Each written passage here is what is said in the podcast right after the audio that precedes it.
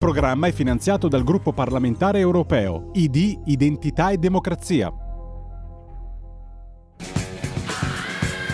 Va ora in onda Orizzonti Verticali Europa. Approfondimento sulla politica europea.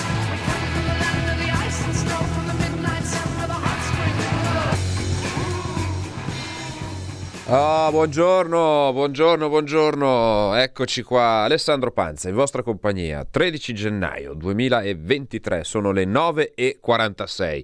Questi sono gli orizzonti verticali Europa e oggi ne abbiamo di roba di Europa da dire. Ci siamo fermati per 15 giorni per la pausa natalizia, è successo, sta succedendo di tutto a Bruxelles, di tutto e non so se nell'ora di oggi ne avremo a sufficienza, ma avremo spazio anche nelle prossime settimane. Intanto, mentre il monitor di servizio permane morente laggiù, eh, abbandonato a se stesso nella speranza che torni presto ad essere di nuovo attivo per eh, soddisfare le esigenze del conduttore, inizio subito a ringraziare dall'altra parte dello studio in sala motori Federico che assiste e eh, cerca di fare il possibile con i mezzi a disposizione. Ben, ben trovato Federico.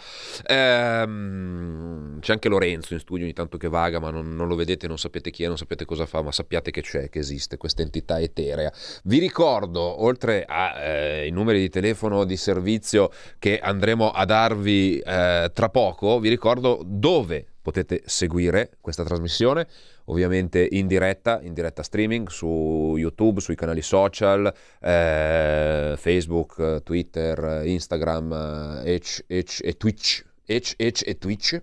Eh, Ovviamente potete seguirla sul sito di Radio Libertà, ovviamente potete seguirla sul digitale terrestre canale 252, quindi facile anche da tenere a mente, la eh, potete seguire ovviamente sui miei canali social, quindi su Alessandro Panza Off per quanto riguarda Instagram e Facebook o alessandropanza.eu per quanto riguarda il sito dove potete ovviamente trovare al pari del sito di Radio Libertà anche la trasmissione in podcast eh, che ve la potete ascoltare se avete delle insonnie notturne e alle tre di notte non avete meglio, niente di meglio da fare, potete andare sul mio sito, scaricarvi la puntata del podcast e ascoltarla in modo da garantire sonni tranquilli per tutti quanti.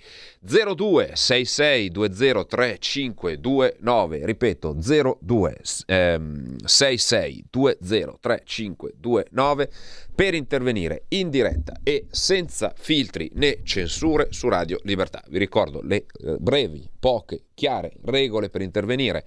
Nome da dove chiamate, possibilmente se vi ricordate ci dite anche come ci ascoltate e poi cercando di intervenire una volta ogni 8-10 giorni per dare spazio a tutti per poter intervenire e soprattutto oggi, visto che parliamo di Europa, di stare sul tema che è quello appunto europeo, perché vi posso assicurare che oggi ci sono un po' di eh, notiziuole che riguardano l'Europa che ci faranno molto piacere come sempre. Eh? Oltre, e come ultimo vi ricordo di tenere un linguaggio appropriato per quanto riguarda la, eh, la messaggistica, i messaggi di WhatsApp, eh, i fu SMS. Ehm, 346 642 7756 346 642 7756 questi sono i numeri per contattarci anche via eh, WhatsApp ehm, in modo che ehm, in modo che si possa intervenire Eccoci, allora, siamo... Da dove cominciamo, caro regista? Abbiamo... L'Unione Europea ci propina in questa settimana, che è iniziata, eh, che è iniziata il 9 di gennaio, dopo la pausa estiva, ci rifila nell'ordine. Aspetta, eh, che non lo trovo più. Qua c'ho, eh, vabbè, eh, i grilli. I grilli e le cavallette. Poi ci rifila Stop alle case troppo energivore, ecco la direttiva UE che impatterà sulle case degli italiani. E poi abbiamo Irlanda, etichette del vino come quelle delle sigarette e c'è l'ok da parte dell'Unione Europea. Allora, adesso tiriamo tiriamo una eh, monetina e guardiamo da dove partiamo. Io terrei, se sei d'accordo regista, se sei d'accordo Federico, terrei, intanto salutiamo il direttore Cainarca che pascola per, per lo studio eh, durante, durante, la trasmissione eh, ma qui è tutto così, è tutto il bello della diretta per poter... voi non lo vedete eh, perché furbescamente conosce le inquadrature delle telecamere quindi non si fa vedere, però c'è, c'è questa entità etera, salutiamo e ringraziamo il direttore, grazie direttore, buongiorno. Ciao eh... Alessandro! Avete, no, no, non mento, eh, sappiate che non mento, è tutto vero.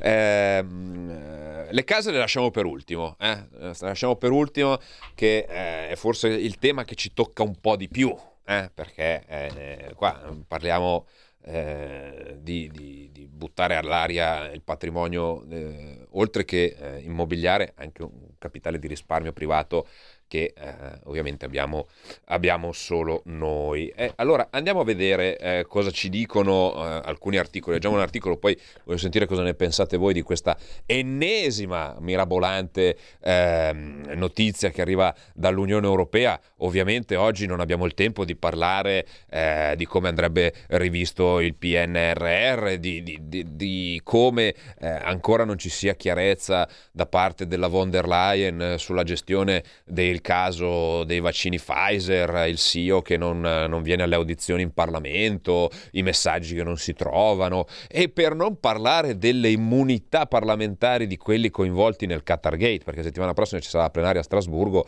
e di questo anche si parlerà, ma di questo ovviamente oggi non ne parliamo perché ne parleremo venerdì prossimo, venerdì c'è, eh, da lunedì a giovedì ci sarà la plenaria di Strasburgo dove, sarà, eh, dove si affronteranno questi temi sul Qatar Gate, anche le le, eh, le, le, modifiche di alcuni regolamenti per i parlamentari e gli ex parlamentari. Una cosa sicuramente da, eh, da ribadire è quanto eh, c'è un bell'articolo su Panorama, il ruolo anche delle cosiddette ONG, eh, le organizzazioni non governative che insomma qualche responsabilità probabilmente ce l'hanno, anzi più di una, lo sappiamo, sulla questione ehm, eh, sulla, eh, sulla, questione dei, ehm, de, delle ONG che appunto entrano, pascolano, bivaccano e diventano a tutti gli effetti uno strumento eh, per eh, diventano uno strumento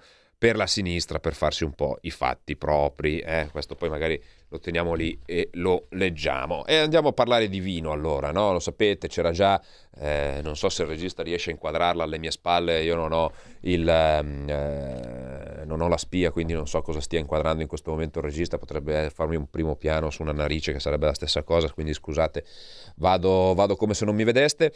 Eh, c'è alle mie spalle la maglietta del Nutri-Score dove c'è un eh, ragionier Ugo Fantozzi che campeggia eroico e a petto in fuori che eh, sostiene che il Nutri-Score è una cagata pazzesca con eh, una citazione appunto di fantoziana memoria e penso che non debba spiegare da dove arriva quella citazione. Perché? Perché eh, parlo di questo insieme al Nutri-Score? Perché l'anno scorso si era dibattuto a livello europeo di introdurre ehm, eh, nella nuova normativa sulle etichettature eccetera di introdurre anche un un'etichetta come quella che c'è sulle sigarette, chi di voi fuma, chi di voi ha fumato, chi di voi è entrato per sbaglio una volta in un autogrill sa come sono fatti i pacchetti delle sigarette, o meglio come sono diventati i pacchetti delle sigarette. No? Una volta c'erano le pubblicità sulle macchine da corsa, erano sponsor di tutta una serie di attività, eh, trovavamo i cartelloni pubblicitari. Ehm, in giro per le strade, oggi non è più assolutamente così, anzi eh, si tende a nascondere il più possibile perché obiettivamente il fumo eh, è stato certificato eh, che fa male, non c'è un quantitativo minimo di fumo oltre il quale si può avere un ragionevole, ehm, diciamo così, un ragionevole spazio di sicurezza e quindi eh, siccome ah, tutto sommato le persone però eh, nonostante ciò fumano, si cerca di, eviden- di eh, limitare la, eh, la pubblicità di, queste, eh, di, questi, di, questi, prodotti. Ecco, lo stesso approccio qualcuno vorrebbe importarlo anche ehm, non solo sulle bevande alcoliche in generale, ma anche soprattutto sul vino. Ed è curioso. È una cagata pazzesca! Eh, eh, grazie ragioniere, grazie, condivido ragioniere. Non abbiamo purtroppo il tempo di dare i 92 minuti di applausi che meriterebbe la citazione, ma sicuramente sono assolutamente ehm, eh, me- sarebbero sicuramente meritati. Andiamo a leggere cosa scrive affari italiani. Irlanda, etichette del vino come quelle delle sigarette, bufera dopo l'ok dell'Unione Europea. Alcol e tumori mortali sono direttamente collegati, si potrebbe leggere presto sulle bottiglie vendute a Dublino. Il no di Italia, Francia e Spagna. Via libera dell'Unione Europea alla legge irlandese per le etichette su vino, birra e alcolici come sulle sigarette. La Coldiretti un attacco. Bruxelles ha dato il via libera alla normativa irlandese che potrà adottare un'etichetta per vino, birra e liquori con avvertenze come il consumo di alcol provoca malattie del fegato e alcol e tumori mortali sono direttamente collegati. I produttori italiani non l'hanno presa bene, per la novità protestano e per difendere il patrimonio della tradizione enogastronomica nazionale.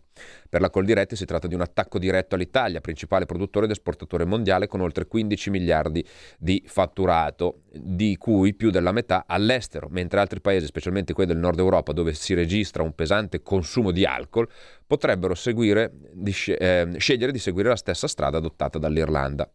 Come è nata l'iniziativa da parte dell'Irlanda di proporre l'etichetta di vino, le autorità irlandesi hanno riconosciuto che l'eccessivo consumo di vino, birra e alcolici è un'emergenza sanitaria nazionale. Lo scorso giugno 2022 l'EIRE ha notificato all'UE un progetto di legge per apportare sulle bottiglie avvertimenti sui rischi sanitari del consumo di alcol e del suo legame diretto con i tumori mortali, mentre Roma, Parigi e Madrid insieme ad altri sei capitali hanno provato a opporsi mettendo nero su bianco la protesta, con un parere inviato a Bruxelles che evidenzia come l'eccezione irlandese discrimini i produttori degli altri paesi dell'Unione Europea, costretti alla doppia etichetta. Le critiche non finiscono qui, sono diverse le voci anche dal settore privato che, norma, eh, che non comprendono il via libera alla norma irlandese, quando era stato lo stesso esecutivo UE ad annunciare l'intenzione di procedere a stretto giro con nuove regole a livello comunitario. Questa circostanza potrebbe ora scoraggiare la stessa Irlanda dal prendere iniziative a breve termine i commenti eh, il presidente dell'Unione Italiana Vini, eh, Lamberto Frescobaldi, commenta il silenzio assenso di Bruxelles relativo all'avvertenza sanitaria in etichetta per gli alcolici rappresenta una pericolosa fuga in avanti da parte di un paese membro. Federvini interviene chiedendo lo stop al mutismo dell'esecutivo dell'Unione Europea, fa appello al governo per studiare ogni azione possibile per osteggiare una norma che contrasta il buonsenso e la realtà. Non manca il commento sulla vicenda della CIA, lo scenario è sconcertante, compromette il lavoro fatto fino ad ora a un livello comunitario con il Cancer Plan, mentre il presidente di Confagricoltura ehm, Massimo Giansanti eh, parla di, eh, e Confagricoltura parla di deriva proibizionistica.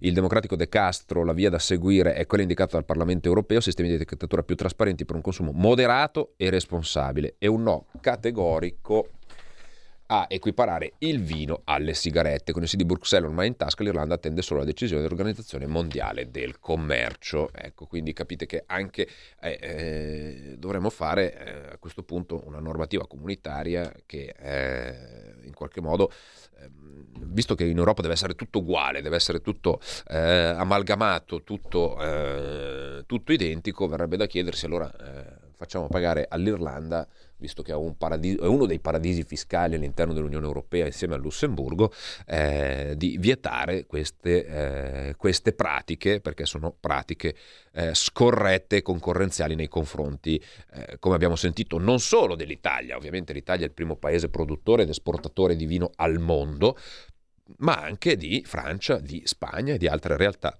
che hanno nella produzione vitivinicola un loro asset importante.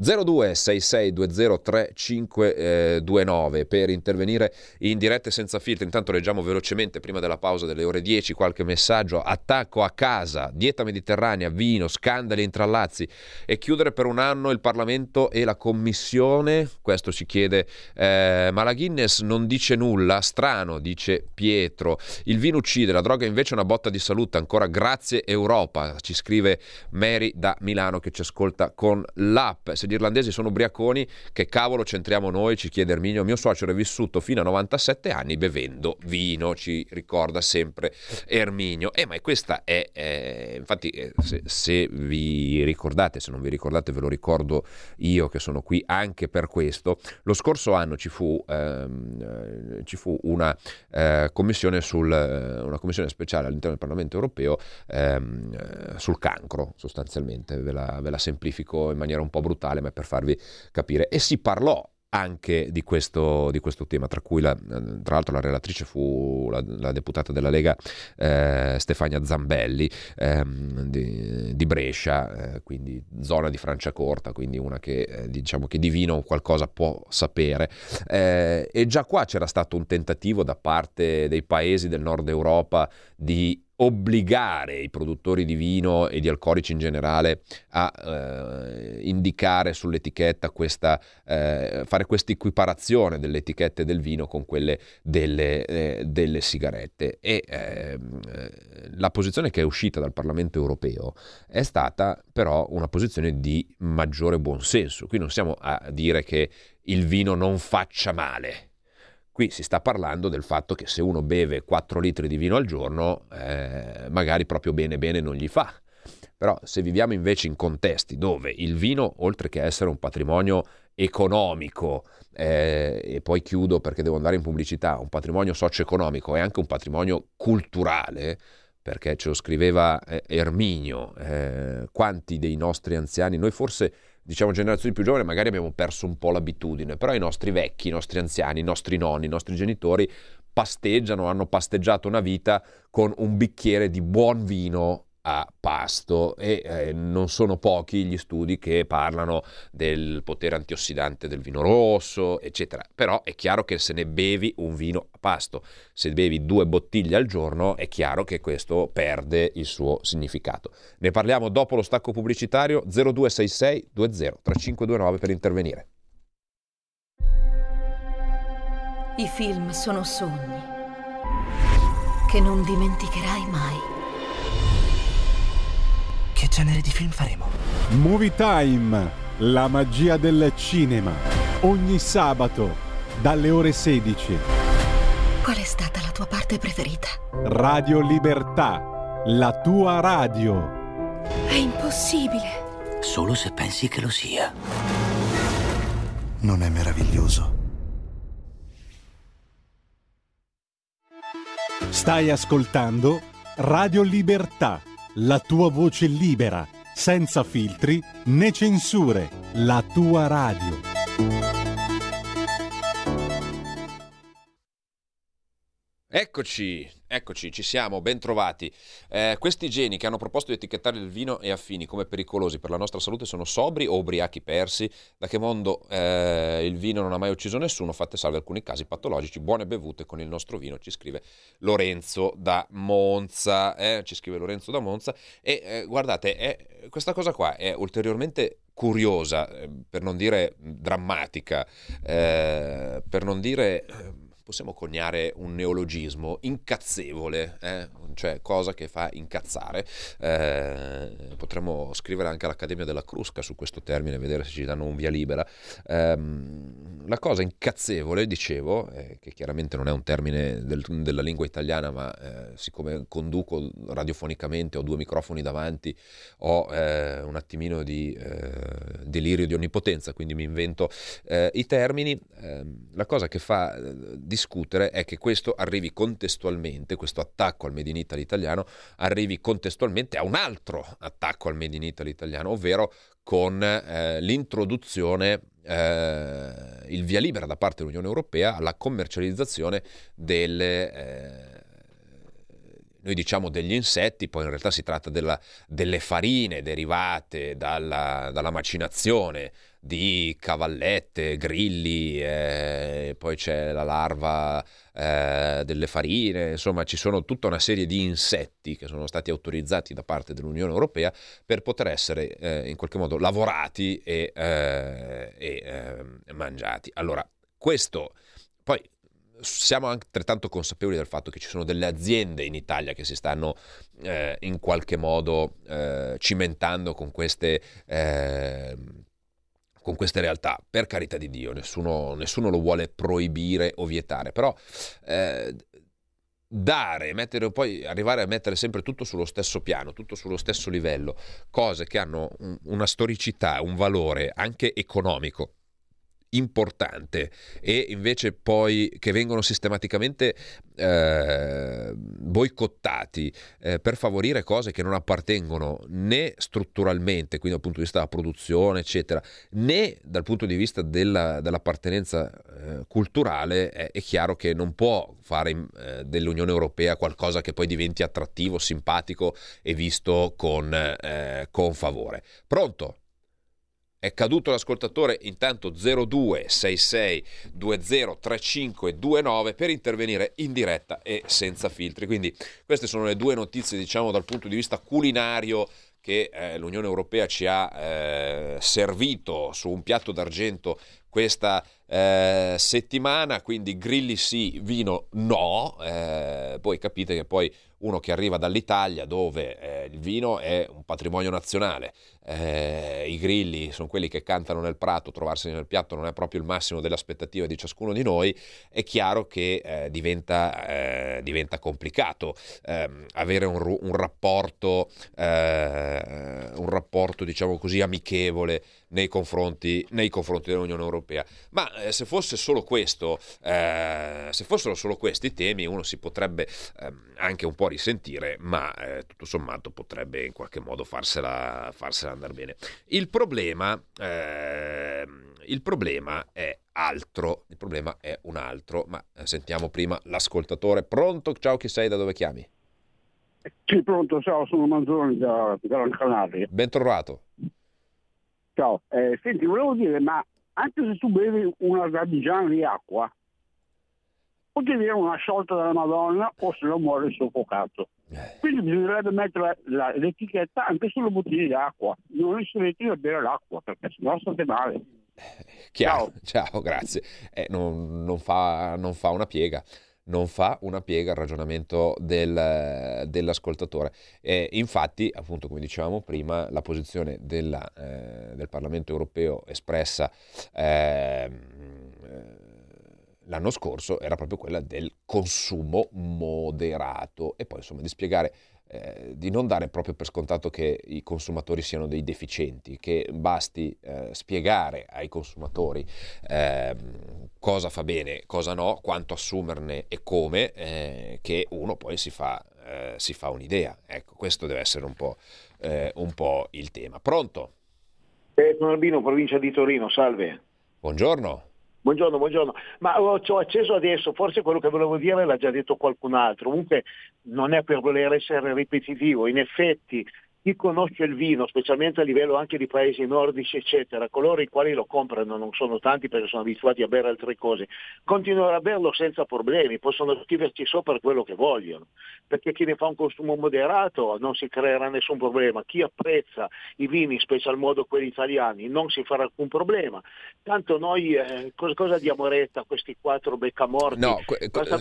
ti, eh? hai ragione, hai ragione, però eh, tu dai per scontato che eh, questa cosa riguardi solo l'Italia, però il, il, fatto è che noi più della metà del vino che produciamo lo esportiamo all'estero e di questa grande parte, una grande parte va, eh, va in Europa, soprattutto nel nord Europa. Eh, siccome sono hanno una cultura diciamo diversa da, da, da, quella che abbiamo noi anche su, eh, sull'agroalimentare, su, sulla, ehm, sul loro patrimonio culturale di, eh, di, conoscenza del cibo, del vino, eccetera. E non è un caso che arrivi anche un po' da lì la questione del Nutri-Score di cui parlavamo prima. No?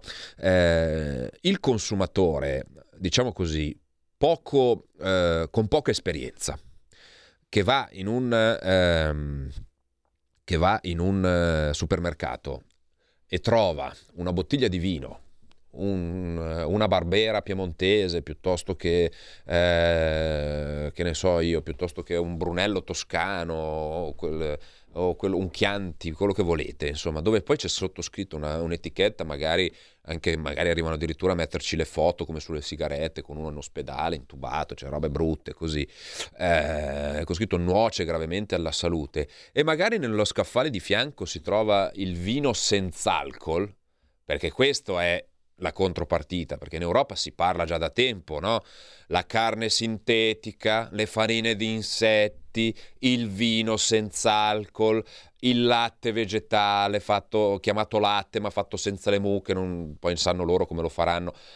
E quindi ehm, va a penalizzare, quindi uno, ripeto, un, eh, un consumatore poco pratico, chiamiamolo così, che si trova in una situazione del genere dove sullo stesso scaffale ha il vino vero, fatto con l'uva, fatto con dei processi naturali, fatto in un certo modo, categorizzato come qualcosa di dannoso da non comprare. E dall'altra parte si trova il vino eh, fatto in laboratorio, senza alcol, senza uva, è fatto che diventa di fatto una specie di succo di frutta, ehm, prodotto in laboratorio, magari è più portato a fare questo tipo, eh, questo tipo di scelta. E chi è che ci rimette? Eh, lui ci rimette perché prende un prodotto sicuramente di qualità inferiore, ma ci rimettiamo anche noi perché le nostre eh, esportazioni in quel senso poi diminuiscono, con, ehm, diminuiscono in maniera importante. Pronto? Sì, buongiorno. Buongiorno, che sei dove chiami? Sono Gian Torino e la ringrazio per questa questa discussione perché eh, io sono di origine agricola del Monferrato, proprio dove viene il Barbera e, e il mio compagno di scuola Bava che faceva catene sociali, le posso dire che io mi sono eh, specializzato in macchine utensili perché avevo capito tutta la, come già i nostri cugini a Cuneo, avevo capito tutta l'importanza della Padania se meccanizza l'agricoltura, poi per salvare queste produzioni dove ne sono insetti, il problema noi padani dobbiamo assolutamente puntare sulla macchina utensili e quindi la Meloni deve puntare a favorire il capitale produttivo, che noi siamo i primi, siamo i secondi in Europa come macchina utensili dopo i tedeschi. E sta roba degli insetti, secondo me, perché questa gente qui ha visto troppo quei film Blood Runner, quella roba lì. Chiarissimo, eh, grazie, eh, grazie, scusa, salve, ma, se, ma, scusate, se uno vuole mangiare insetti non vedo perché gli venga vietato, no, questo qui non è, eh, non è questione di, di, vietare o no, il problema è che eh, abbiamo un patrimonio enogastronomico, ci sono paesi nel mondo dove si mangiano gli insetti, se uno è curioso di mangiare gli insetti prende, si fa un viaggio nel sud-est asiatico, eh, si mangia le, le grigliate di grilli giganti piuttosto che altre cose eh, paese che vai, tradizione che trovi, eh, per carità. Non vedo nel nostro continente la necessità di dover insistere su eh, questo tipo eh, di, di, produzioni, magari poi per penalizzarne altre che invece sono più funzionali anche alle nostre produzioni, la pasta, il riso, piuttosto che, eh, piuttosto che altre farine di altri, di altri tipi, di cereali. Abbiamo cereali, abbiamo legumi, abbiamo tutto il contrario di tutto. Gli insetti possiamo tranquillamente eh, anche farne a meno. Pronto? Pronto? Buongiorno, chi sei da dove chiami? Sì, mi chiamo Dario, chiamo dalla provincia di Treviso, ti ascolto col telefonino. Benvenuto. Io vorrei dire una cosa, bisognerebbe essere chiari sulle parole che si usano.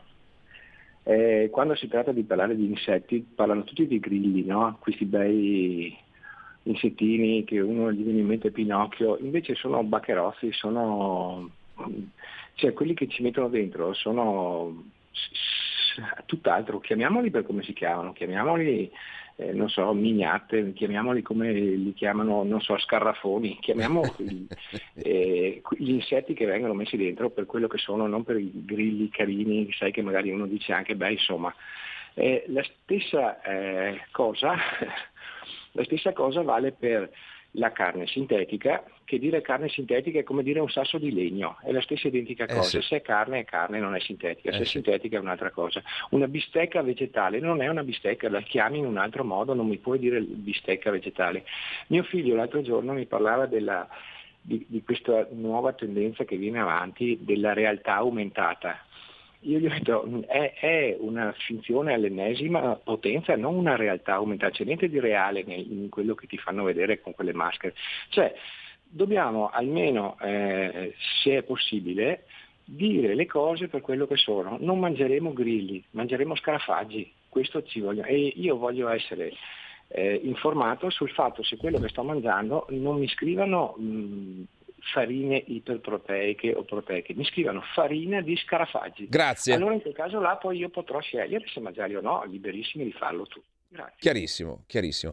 Poi è chiaro che eh, c'è un tema di eh, sostenibilità rispetto al quantitativo energetico eh, prodotto, eccetera, ma proprio perché diciamo così, possono avere un valore energetico più alto con eh, un investimento minore dal punto di vista anche dell'allevamento, eccetera, eccetera. Eh, destiniamo questo tipo di prodotti dove ce n'è più bisogno. Eh, non credo che in Europa ci sia bisogno di eh, sfamare la popolazione ricorrendo a questi strumenti. Ci sono altre parti del mondo eh, dove questo potrebbe essere assolutamente più, eh, più, più necessario.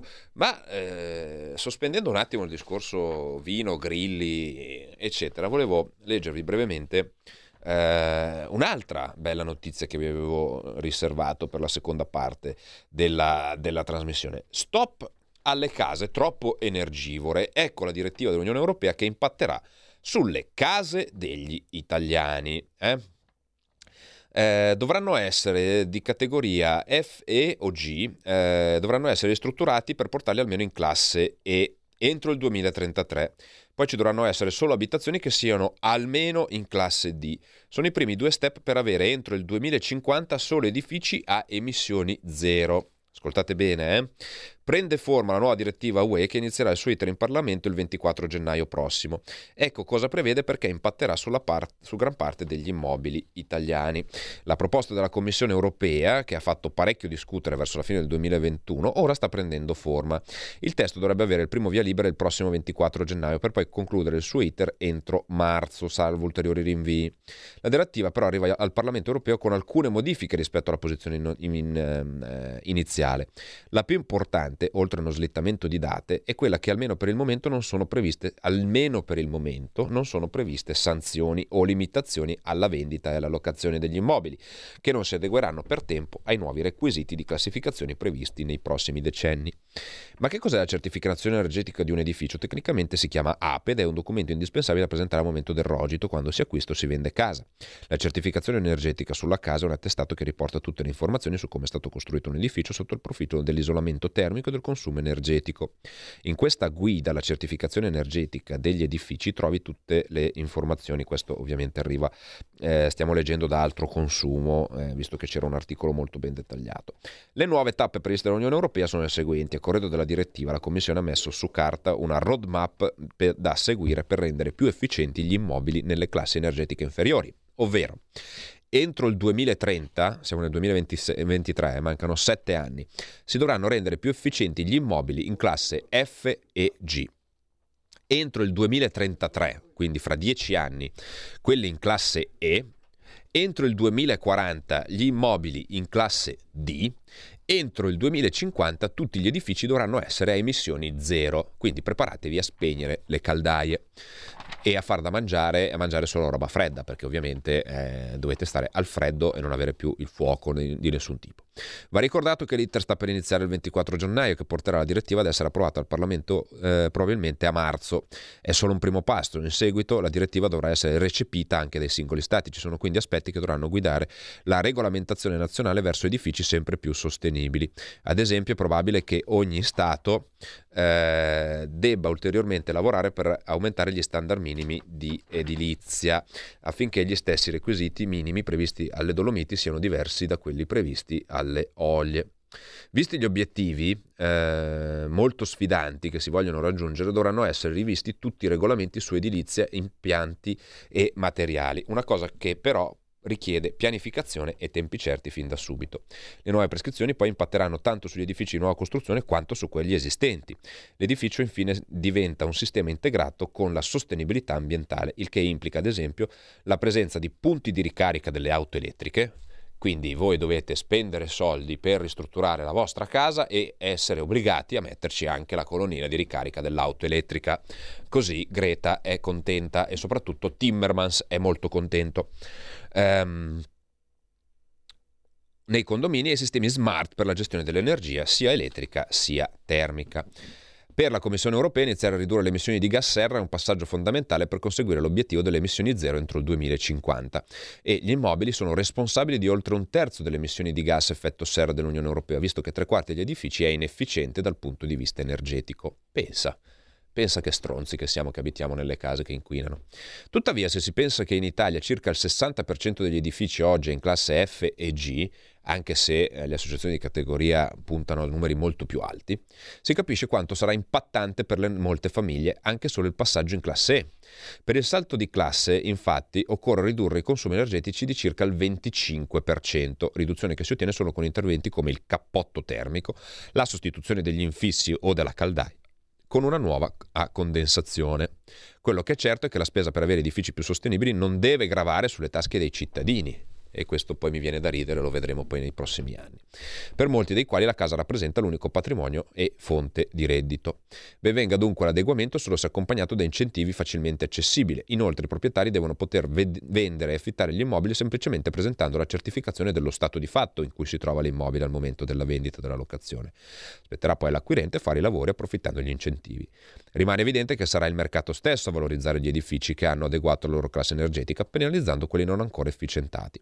Occorre pertanto definire chiaramente tempi e modalità in sede Unione Europea, poi in Italia andando di pari passo con la promozione di incentivi certi e duraturi. Serve pertanto procedere con una strategia chiara e non ehm, eh, propor, eh, prorogarne all'ultimo minuto o continui cambiamenti regolatori tecnici, insomma un po' come è stato fatto con il 110%. Allora, qual è la... Ehm, la, la, sintesi di questo, di questo spiegone. La sintesi è questa, che l'Unione Europea ricordando che in Europa si eh, emettono, eh, l'Europa essendo uno dei poli più produttivi del mondo emette solo il, eh, emette meno del 10% di tutte le emissioni globali, però l'Unione Europea, anzi la Commissione Europea, questa Commissione Europea si è data l'ennesimo obiettivo irraggiungibile che è quello di essere ad emissioni zero, di raggiungere la cosiddetta neutralità climatica eh, entro il 2050. Per fare questo tipo di cosa, cosa si fa? Si va a mettere le mani nelle case dei cittadini europei. E guarda caso, anche qui, chi sono i più penalizzati? Proviamo a indovinare. Lettera A, gli svedesi. Lettera B, gli italiani. Lettera C, i portoghesi. Vediamo, facciamo questo breve quiz e chi vince eh, avrà un caffè pagato dal regista. Pronto? Pronto. Buongiorno, chi sei da dove chiami? Buongiorno Giancarlo da Brescia. Benvenuto. La lettera B, gli italiani come sempre. Esatto. Da qui a dieci anni si sveglia in posto, povero popolo italiano. Mamma mia, un moto di orgoglio che ne so io. Da qualche manifestazione servirà a poco perché al massimo ci manderanno addosso poliziotti e sprangarci e via. Eh sì. eh, si ricorda il morbo della mucca pazza? E come no? Eh, quanti capi che hanno abbattuto dall'allevamento ai contadini? Ne hanno trovato uno qua da queste parti che boh, sembrava quella del morbo della mucca pazza, quella mucca lì hanno, hanno abbattuto de- decine e decine di capi e, ehm, è successo, è saltato fuori che erano le farine alimentari animali che gli davano da mangiare mescolate ai mangimi. Adesso quando ci rifilano le farine di insetti, non tanto di insetti, qua si parla di farine, ci fanno di tutto, anche le merendine per i bambini.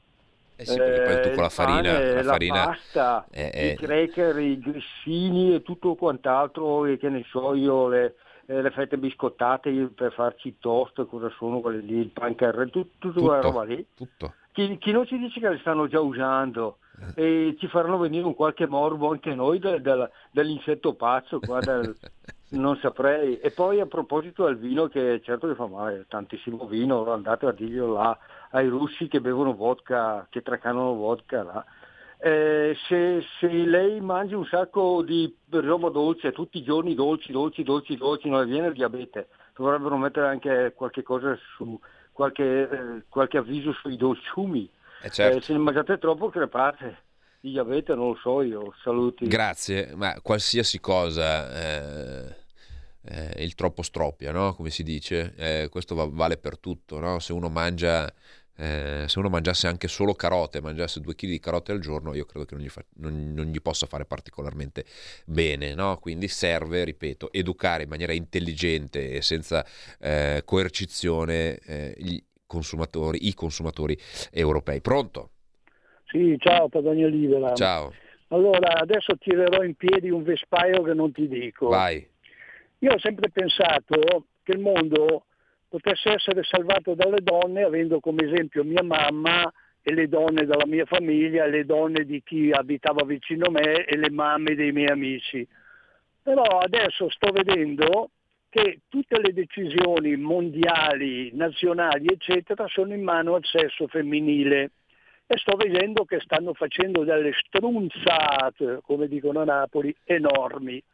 Partiamo dall'Europa. La Lagarde tutte le volte che parla manda in fallimento le borse d'Europa. La von der Leyen che cosa ci sta a fare? non si sa, da quando c'è lei la Commissione europea è un disastro pazzesco, adesso inventano cos'è la farina dei, dei, grilli, vogliono eliminare il vino, ma per me questi qua, tipo la von der Leyen, chissà quanto vino beve per essere così strunza, vabbè. Poi parliamo altre, le presidenti della Svezia, le presidentesse della Finlandia, quella lì che è andata in Inghilterra è stata là un mese, l'hanno cacciata via pedata nel sedere perché stava facendo fallire l'Inghilterra. E spero che anche noi, avendo un primo ministro donna, non si faccia, non emuli queste signore che stanno mandando in fallimento tutto il mondo. Chiarissimo, chiarissimo, grazie. Grazie. 0266203529, abbiamo ancora una telefonata e poi chiudiamo. Pronto? Sì, buongiorno. Buongiorno. Volevo, telefono da Vimercate. Benvenuta. Volevo dire al Signore che le donne che lui dice sono delle utili idiote, sono delle burattine, messe lì da chi comanda realmente e chi comanda realmente purtroppo eh, sono sempre, sempre uomini, però lo sappiamo ormai. Eh, non so se lei ha mai sentito parlare della teoria di Thomas Malthus che sta portando avanti Bill Gates, le industrie farmaceutiche, questi eh, satanisti potenti del mondo che vogliono depopolarizzare, de, dimezzare, diciamo così, se non di più la popolazione mondiale. Allora, eh, farine di grilli, farine di insetti, noi, loro non le mangiano, le fanno mangiare alla gente, questo è un sistema. Il sistema del, dei vaccini, eccetera, un altro sistema per dimezzare la popolazione, ma questi non ce la faranno, non ce la fanno perché la gente, soprattutto gli italiani, gli hanno dato un, metro e mezzo di braccio di scimmia là dove non batte il sole. Loro lo sanno, la gente ha capito, si stanno ribellando, tantissimi hanno capito e fortunatamente questo loro progetto che parte da Thomas Malthus ma forse da anche, anche da prima, non andrà in porto. L'Unione Europea portata avanti dalla donna più corrotta dell'Europa eh, è, una, è una, un'utile idiota e eh, questo progetto non sta andando avanti. Chi l'ha messa lì? Questi satanisti che si ritroveranno a Davos la settimana prossima. Chi ha messo lì queste persone? Come li ha messe li distrugge? Volevo anche sapere eh, è ancora piede libero Speranza e, e Draghi? Grazie, Do- lo chiederemo, faremo una richiesta in, in questura, proviamo a fare un, un, accesso agli atti per vedere, eh, penso di sì in questo momento, però eh, chiederemo a chi, a chi, ne sa di più. Tempo tiranno, dobbiamo chiudere, ringrazio anche eh, l'ascoltatrice, per fortuna che c'è stata un'ascoltatrice dopo l'ascoltatore, così abbiamo, eh, siamo, siamo a posto posto eh, e, e se ne sono ovviamente ma qui è così, il bello di questa radio è così, che ognuno chiama e dice e parla tranquillamente e nel limite del possibile cerchiamo anche di lasciare eh, intervenire e parlare tutti. Eh, io tempo l'ho finito, vi dico solo questo, manca un minuto.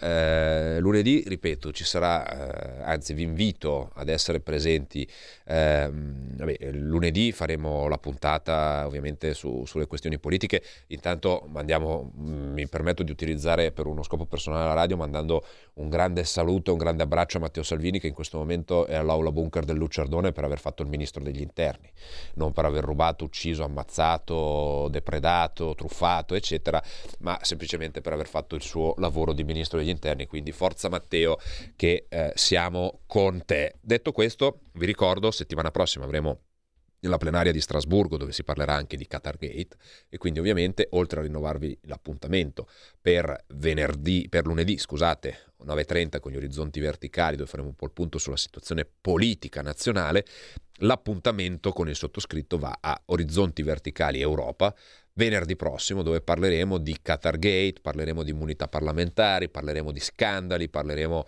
di tutto il marcio che c'è in Europa che vi posso assicurare molto di più di quello che pensiate.